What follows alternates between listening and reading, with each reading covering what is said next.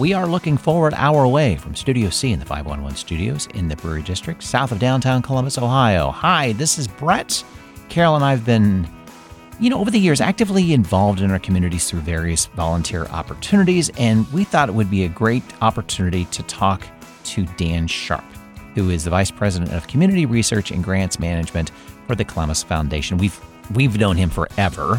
Yes. And yes. we, you go to the source, you go to the experts in regards to talking about how nonprofits work in our community. And Columbus Foundation has the pulse of that. Absolutely. And um, folks would be surprised that there are over 9,000 nonprofits just in central Ohio. Um, there is help for everyone, for everything, basically. And sometimes it's just a matter of asking for help.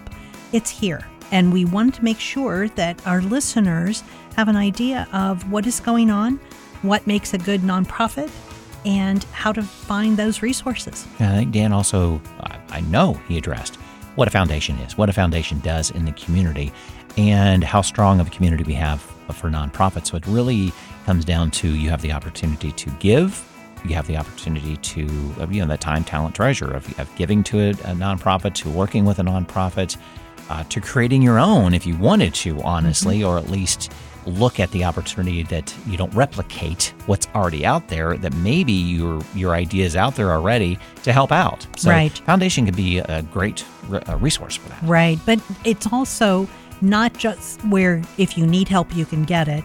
Um, you can work for a nonprofit. It's um, the third largest sector of, of uh, industry of hiring in our community um, you can volunteer. You can be a board member or a, a an operational volunteer, mm-hmm. um, and and to, as a donor. And it, that donation could be just cash that you send them, or it could be helping at an event, supporting an event. Lots of different ways that you can help.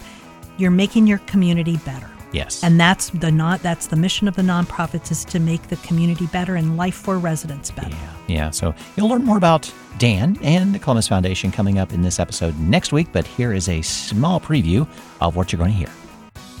Um, I think no matter who the, the listener is, uh, there's a nonprofit uh, that they can connect with and or, or could uh, help them.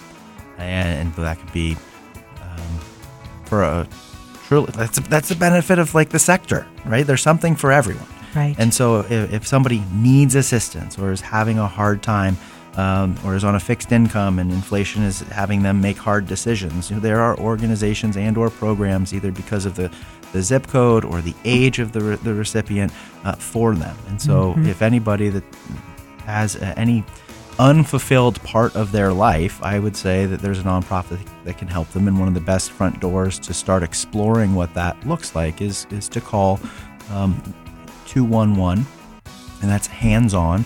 Is, is, the organization, and that could be again the referral to a, a pantry. Uh, it could get somebody in the queue for eviction prevention dollars. Mm-hmm. Um, so that's that's like the safety net. And so if anybody is having a, a hard time, um, or even uh, mental health resources and referrals. I would say that's probably a really good place to, to start. If somebody has uh, surplus time uh, on their hands and they want to give back and they know that they care about X, Y, or Z, I'd encourage that they go to the to columbusfoundation.org to the Giving Store. Uh, which can be searched by keyword. And so that keyword, based on you know, the last question, could be youth philanthropy, or it could be grandparents, or it could be um, intellectual disabilities.